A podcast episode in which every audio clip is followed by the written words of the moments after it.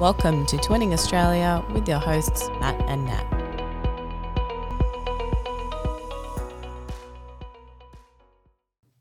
Welcome back to Twinning Australia, and this episode we're going to really continue looking at first trimester and a couple of things that you need to be doing and going to. And I think ultrasounds are probably the the big one for me. There is so much, so many more ultrasounds this time around having twins than initially with our singleton and first child. It's almost monthly scans. And we, the type of twins that we're having are fraternal, so non identical. And we'll go into another episode on the different types of twins because. Now, let's do that now. Do it now? So, okay. Yes. So essentially, twins, there's four different types of twins. A lot of people think they're identical and non identical twins, and that's it. That's not actually the case. So the different twin types, essentially, it they're broken down by what's happening inside the womb. So, for example, one set of twins have their own sacs. So each each child will have their own sac, and they will also have their own placenta.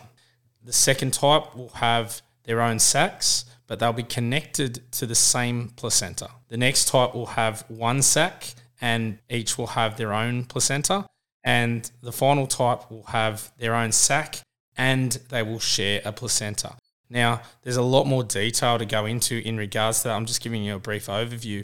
But further to that, depending on the type, it also depends on how high risk you are for the pregnancy as well. So that's important to know. So I would thoroughly suggest if you are expecting twins, find out what type, just so you can have a bit of an understanding and research what are the pros and cons to each type. And your doctors will be able to determine that for you through your scans. And I think there's also blood work. They can figure out some of these things through blood work. But there's so many different terms to the different types of twins. There's MODY, there's DD, there's there's all these different acronyms for the different types of twins that are out there. But but what we're having, we're having a boy and a girl, which are fraternal, which they the shortened version is DD twins, D I D I. Yeah, so essentially, our twins both have their own sac and they both have their own placenta, which means they're not so much twins as opposed to brother and sister from two separate eggs that were released at the same time. So essentially, our twins are more like brother and sister as opposed to twins because they both have separate sacs and separate placentas. So the way our twins, I guess we had it, as Natalie has mentioned before, we don't have a history of it she just released two eggs, one from either side of her ovaries, and we fertilized both of them. So that's why we're having essentially twins. And there's a couple of reasons behind that. So, from what I've read, and please check my references as well, but when you're over the age of 30 or you're creeping up to 35, you're at more risk of having fraternal twins. So, basically, dropping more eggs. Something to do with the the human body the they drop more eggs because it's like getting older and you know it's that sort of cycle of life really need to sort of up the chances of having having a baby um, increase the increase your chances for reproduction. Yeah that's the word so i'm looking for. Yeah that's where the pe teacher comes in. And i've also look i don't know if this is 100% true but it, was, it seems like an interesting fact that when you're over a certain age it's like a one it's an extra 1 or 2% chance of having twins but I did read recently that if you're breastfeeding at the time of conceiving, you can increase your chance by 11% to have fraternal twins. So I was actually breastfeeding my son uh, at the time when we were trying. So, hey, that, that could be, that could also be a, a, a factor to the situation. But identical, I believe, are more hereditary. But when it's fraternal twins, I think it's just more of a, an age – or just the body's just dropping, throwing around extra eggs, you know, like Oprah handing out free cars. So, um, I guess the blood tests and ultrasounds I mentioned earlier, they ramp up when expecting twins. So, what's the difference been between our first child and obviously the twins that are on their way? Yeah, I think with our son, we had two ultrasounds that we went to Sydney Ultrasound for Women uh, so the first one that they did, we opted in to do the Harmony test, which is a test to check genetics. And Matt will go into a bit more technical detail on that one in a minute because I'm not very good at that sort of stuff. I just get there and get prodded and poked. But uh, we only ended up having like two ultrasounds with my son, and right now I think we're up to our sixth or seventh ultrasound. Oh, I think it's even higher than that. to be even honest. probably higher than that, and I'm I'm creeping up to 30, 30 weeks. So, yeah, it's certainly a big difference in the ultrasound space, and actually something that we forgot to mention previously about the different types of twins that you have. They're also scaled differently in in high risk pregnancy. So, uh, overall, having a twin pregnancy, you're classified as high risk compared to a singleton.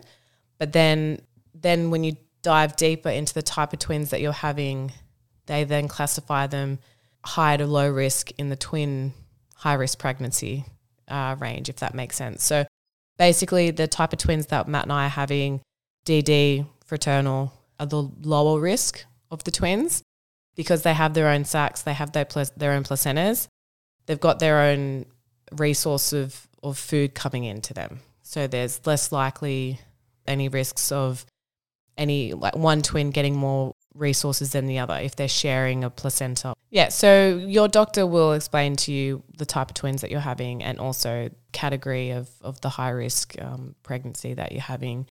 But there's nothing to worry about, and that's where all the extra ultrasounds come into play. So because we're having the fraternal twins a bit lower risk on the twin scale. We're only having ultrasounds once a month, roughly. But I have heard that Modi twins and identical twins, you know, the last month or two of the pregnancy, you're almost having weekly ultrasounds. Uh, and depending on what they need to keep an eye on, like nutrients, if one twin is significantly smaller than the other, they will even ramp up ultrasounds even more. So there is a lot more monitoring, there is a lot more blood work, a lot more tests involved in twin pregnancies. So that is something to be mindful of. Definitely something to talk to your workplace about as well, because you will be taking a fair bit of time off to go to all of these different tests and and appointments and so forth. Twin pregnancy also is more high risk of having gestational diabetes and preeclampsia. So I'm already uh, I think from week 12, my doctor put me on half an aspirin every day just to minimize the risk of preeclampsia coming in at the back end of the pregnancy. So there are basically because you've got two so things. Just for our listeners that might not be aware of what preeclampsia is, it's, it's high blood pressure for those people. So it basically, yeah, aspirin thins out the blood and makes it easier for the heart to pump.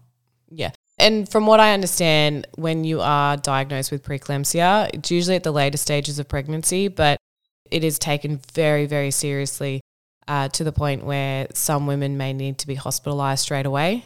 They may need to stay in hospital until the baby's born, depending on how severe it is, because if left untreated, it can impact your the mother's vital organs, uh, and obviously that impacts baby, etc. Uh, there have been a few cases that I've read that a mother's being diagnosed with preeclampsia and the baby's out within 24 hours. So, regardless of how early in the pregnancy, it is quite a serious thing that they need to keep an eye on and monitor. So, again, that's where your weekly doctor's appointments will start occurring a lot earlier in your pregnancy than when you may have had your, your singleton. So, just a few things to be aware of to talk to your workplace about. Uh, I'm sure all workplaces would be supportive of you going to these type of appointments and making time to look after yourself and your little ones. But yeah, it's something to to keep front of mind. So Natalie mentioned before that I'll be touching more on the harmony test. Essentially, what that test is for is to, I guess, give you as much information as possible about the genetics of the baby. The harmony test does a couple of things. It looks for abnormalities in the chromosomes. It also looks for spina bifida, Down syndrome, etc. So it is designed just to be able to give parents that peace of mind or inform them that this could be a possibility in the future because that's going to obviously change the planning process of everything that's going to happen when the, the baby arrives.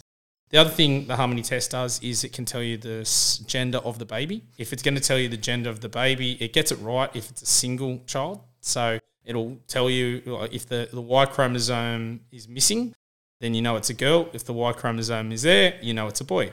However, when you are having twins like we are, it won't be able to give you a definitive. So we were told that the Y chromosome was present, which meant that, well, there's a boy in there, potentially two boys, or uh, it could be a boy and a girl, but it could not tell us the exact gender. So we, as we said on previous episode, we had to wait for the ultrasounds to confirm that. Yeah, it, it is a handy tool to have and it's quite a good test to go through.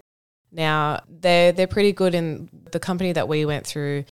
They do the test, but they also kind of give you a bit of a counseling session as well. So they don't just lump all this information and test results onto you. They do talk you through the different types of results that can come out and you know they they really do counsel you through the process so it's it's not just a, a you know an information data dump on you and then you just got to walk away and do what you do with it but just also be mindful that it is a it is a pricey test. I think it ended up costing us i think for a singleton it's about $400 for us it was about $600 being twins.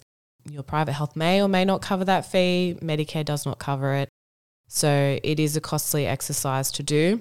And on top of that, you've also, when you are having twins, they can't give you as much information. So there are certain things that they could pick up if you're having a singleton child, but if you're having multiples, it won't be able to pick up everything. Yeah, and we didn't know that until we basically were there doing the test. So, but yeah, look, it, it still it was something good that we wanted to do, and it was also we were hoping to get an answer about the gender mostly out of it, but that didn't happen.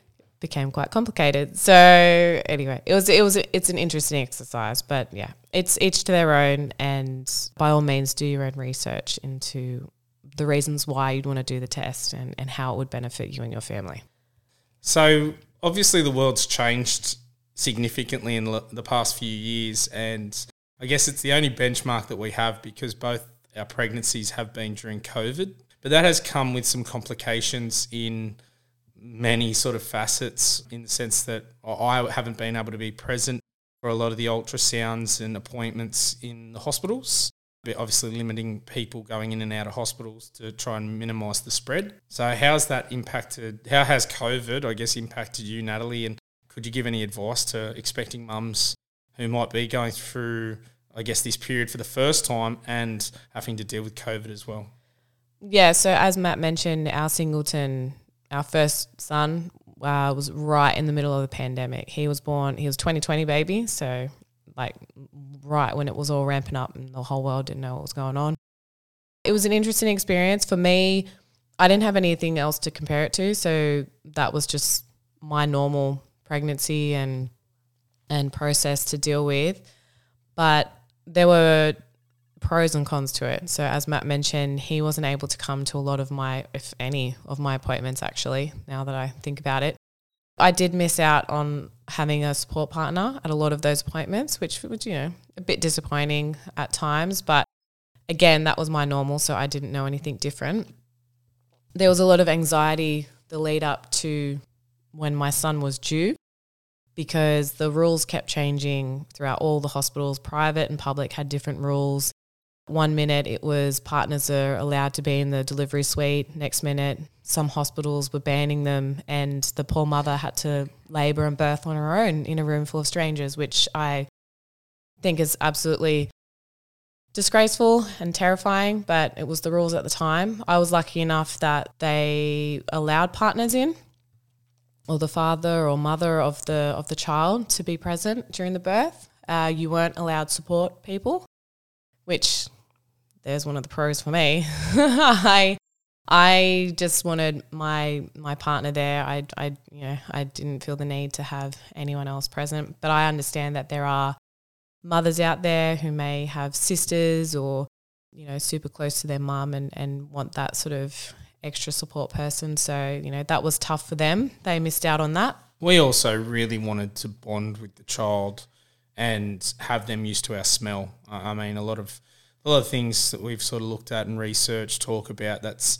how you know newborn babies, I guess, have an attachment and whatnot. Is that scent and for us, we wanted to make sure that we were sort of the only ones really around to to have that strong sort of bond. I I really enjoyed that part of of COVID. I have to admit. Um, so our hospital did not allow any visitors at all, and so it was just Matt and I. and my son in the hospital room. There was never any unexpected guest storming through the door. Uh, there was no one other than the nurses that were going to come in to see me. So when you're laying there with your boobies out or your, your, your pants or your skirt up because you're getting tests or looked at or observed and jabbed and needles and prodded and poked, it was quite comforting for me to know that there wasn't going to be someone unexpectedly walking through the door that I would prefer not to see me in such a vulnerable state, um, especially we chose to breastfeed. So that was quite a difficult time to establish that with my son, basically just sitting out the whole time with your tits out. Uh, and again, I just never had that anxiety of just someone, you know, my neighbor or my friend or my mum, in laws, father in law walking in, and I'm, you know, not quite decent. So that was a pro for me. Uh, and as Matt mentioned uh, earlier, the the scent I, I, was I felt it was quite important that we all bonded together and and our newborn baby uh, acknowledged and got used to our scents because again, visitors coming in, there's a lot of mums out there that will send out pre notices like text messages or posts on Instagram and stuff like that with a whole bunch of rules, you know, if for visiting baby for the first time, which I support. I think you have every right to inform people however you may to protect your newborn baby. You know, things like whooping cough vaccines. It sounds so simple, but, you know, asking people to wash their hands for cuddling a bub. so it was just good to have that time of not having to worry about those extra things and and me not having to have an awkward conversation with our mothers about please don't wear perfume to the hospital because perfume will interrupt the scent that we're trying to establish with our with our newborn baby. So I think the other one big one for me was if you are I guess Nat had a emergency C section because the little fella got stuck. So she obviously had a lot of drugs in her system for the first sort of couple of days and she was exhausted because it was a very lengthy labor and for me just just knowing that you know it was only going to be me in there or a nurse and that we're there to support her and the last thing she needed to worry about was visitors or trying to look her best or any of that sort of other crap we just wanted to make sure that it was all about our family and us getting to getting I guess spending that time with that baby, you know, the new bundle of joy. So that was a big one for me. And I think that was a blessing. I thoroughly enjoyed the fact that we couldn't have visitors. And even if COVID wasn't around, I would be probably doing the exact same thing this time and saying that, you know, visitors would come down the track in a couple of weeks' time, but it doesn't have to happen immediately either. You need to also remember, as the mother, you're recovering. You're in hospital to recover, regardless how the baby's come out, whether it's vaginal, a C section, uh, I believe it's painful regardless, and you will be on medication or you will be very uncomfortable. You won't be able to sit, you won't be able to stand, you won't be able to walk. So, you know, it is an important time to heal and listen to your body and do what you need to do to get yourself to back to that optimum health and physical presence because you've now got a new human to look after. Yeah, and I think that's I think exactly right. You're you're in hospital to heal, and you've got a baby, and they're your priority, and you've got to look after yourself because obviously your health is going to impact the health of a baby. So that's the priority. And you know, visitors each to their own. We didn't have visitors, and, and we wouldn't change that. We thought it was really good. But if you want to have visitors, by all means, it's uh, we're not telling you what to do. We're just talking about our experience and hopefully providing some some guidance or some information that you might not have thought about. And that's just to ease the the panic you may have on having a baby in, during COVID. It's just trying to put a positive spin to the situation that you know it, it is it has significantly eased compared to back in 2020 but you just never know what could be around the corner. Another wave or something will happen and everyone will lock down again. And i just want to make sure that people out there are not you know there's pros and cons to it. And just to try and stay positive and, and make the most of the situation that you're handed. Now, we didn't have visitors for the first time, which we loved and we enjoyed. That doesn't mean this time around with the twins that I will have visitors because obviously all the rules and regulations have been lifted now and you can't have visitors in the hospitals. And now that we have a son, Matt's going to have to look after our son. So he won't be able to stay at the hospital. Will I need help from someone of a night when Matt can't be there? So this time around may be a whole different situation for us.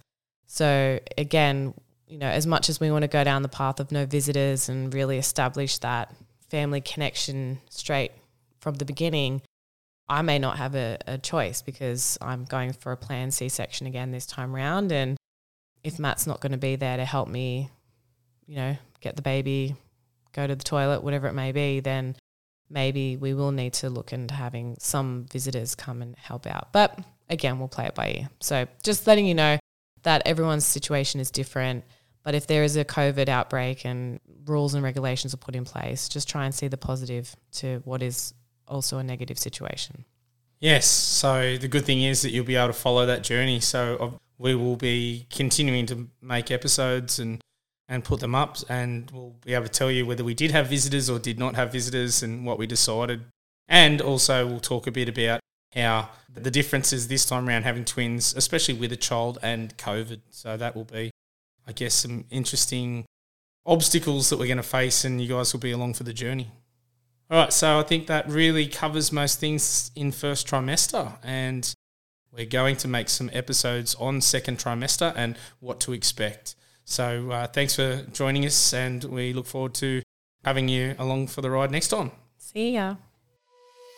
If you have any questions for us here at Twinning Australia Podcast, please feel free to send us an email. Our email address is twinningaustraliapodcast at gmail.com. Otherwise, you can get in touch with us via our social media accounts Facebook at Twinning Australia Podcast and Instagram, Twinning Australia, all one word. Thanks for listening, and we hope to hear from you soon.